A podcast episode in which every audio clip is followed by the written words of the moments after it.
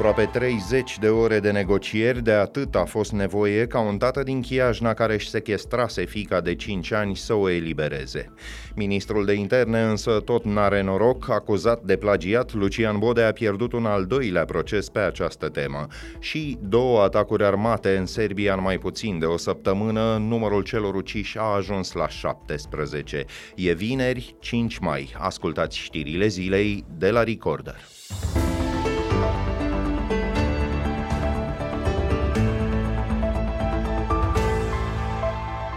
Bărbat din Chiajna, în Ilfov, și-a luat o statică propria fetiță de 5 ani și s-a baricadat în casă. Soția lui s-a plâns că a fost agresată și dată afară din locuință. Ea este și cea care a alertat poliția. O echipă de negociere a încercat vreme de 28 de ore să-l convingă pe bărbat să elibereze copilul și, în cele din urmă, a reușit. Avocata acestuia, la scurt timp după ce criza s-a încheiat. Eu îl cunosc foarte bine E o persoană blândă și a înțeles că trebuie să facă lucrul acesta, fiind în avantajul copilului și al său. Copilul deocamdată rămâne la bunică și la mătușă. A explicat de ce a stat atâta vreme, da, atâtea faptul ore? că a văzut în față un polițist cu pistol.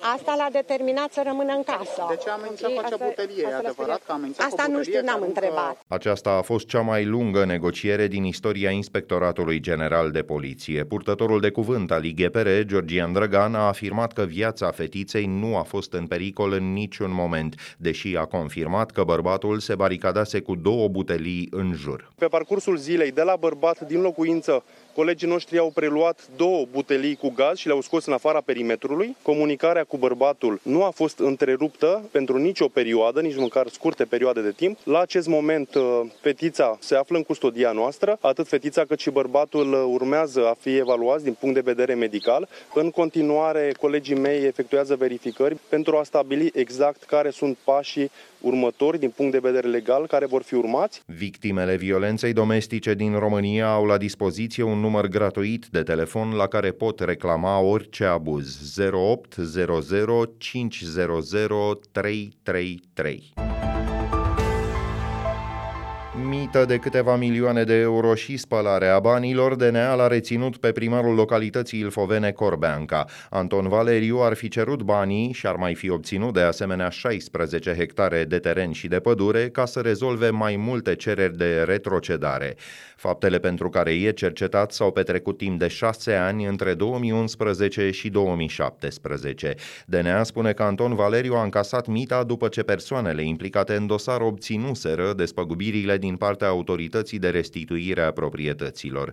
Sursa banilor a fost ascunsă prin mai multe acte notariale. Primarul PMP din Corbeanca e în funcție din 2008 încoace. În cea mai recentă declarație de avere, el a inclus datorii de peste un milion de euro la trei persoane și la o bancă.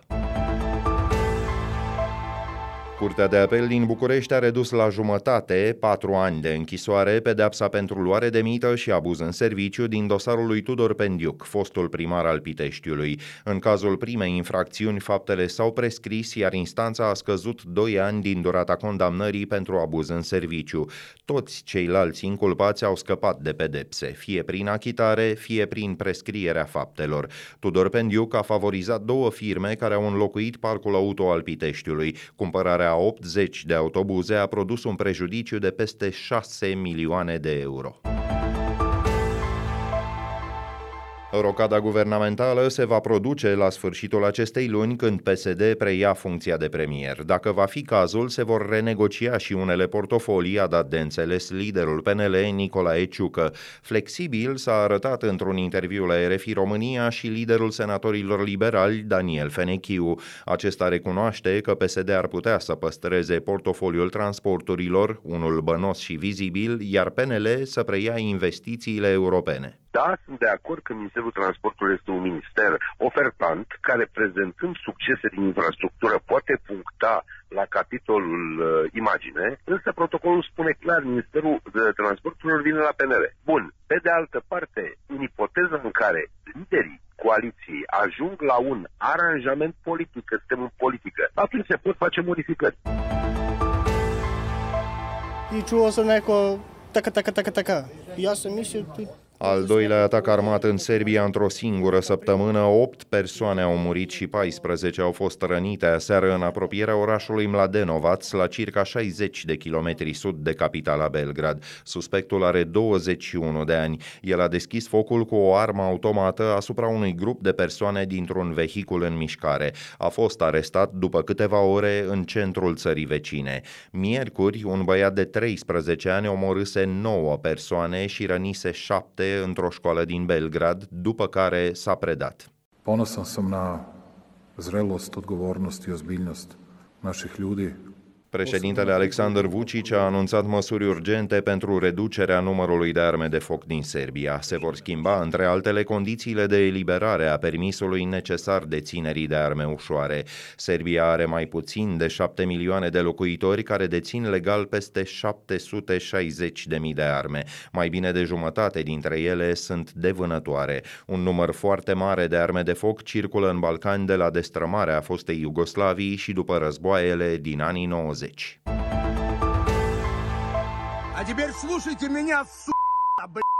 Это чьи-то, блядь, отцы и чьи-то сыновья. Capul grupării ruse de mercenari Wagner, Evgeni Prigojin, pretinde că își va retrage miercurea viitoare unitățile din orașul Bahmut din estul Ucrainei. Pe parcursul a două clipuri făcute publice pe rețelele sociale, el a reclamat în termeni injurioși lipsa de muniție și pierderile suferite în zonă. Шойгу! Герасимов! Где боеприпасы? Посмотрите на них, су***! Prigojin i-a insultat pe ministrul apărării din Rusia, Sergei Shoigu, și pe șeful statului major, Valeri Gerasimov. Înregistrările nu au fost autentificate, dar Prigojin apare la un moment dat în apropierea unui număr foarte ridicat de presupuși mercenari uciși.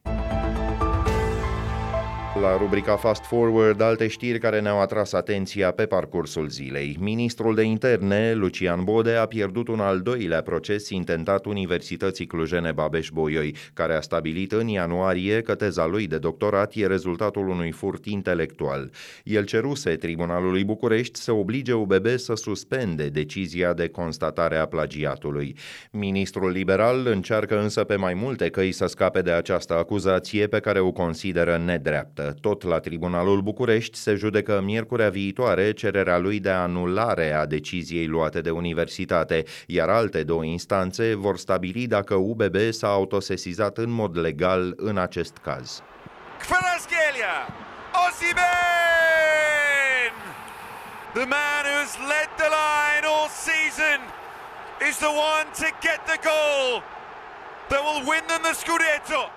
Fotbalistul nigerian Victor Osimen este cel care, cu un gol marcat după pauză în meciul cu Udineze, s-a asigurat că echipa italiană Napoli a câștigat matematic al treilea titlu de campioană și primul după 33 de ani de la epoca Maradona încoace, iar după fluierul final, orașul s-a dezlănțuit. Pe de altă parte, un tânăr de 26 de ani a murit azi noapte, el a fost împușcat, iar alte trei persoane au fost rănite cu focuri de armă. Nu e limpede încă dacă violențele au legătură cu victoria echipei de fotbal sau dacă e vorba de o acțiune criminală.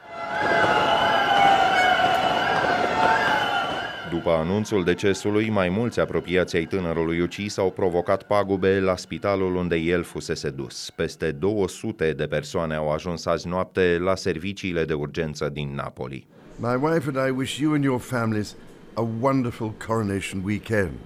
Wherever you are travelling, we hope you have a safe and pleasant journey. And remember, please mind the gap.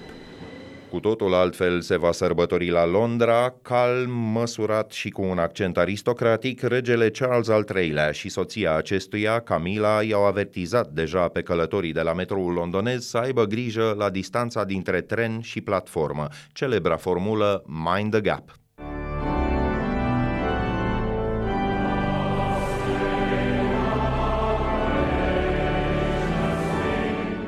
Taiful și fastul britanice, aproape niște mărci înregistrate, vor încerca măcar pentru o zi să camufleze realitățile dure ale Marii Britanii de după Brexit. Inflație de două cifre, o criză profundă a calității vieții și tot mai dese greve din serviciile publice esențiale, precum educația și sănătatea. La 74 de ani, regele Charles al III-lea e cel mai în vârstă monarh din istoria Marii Britanii care accede la tron.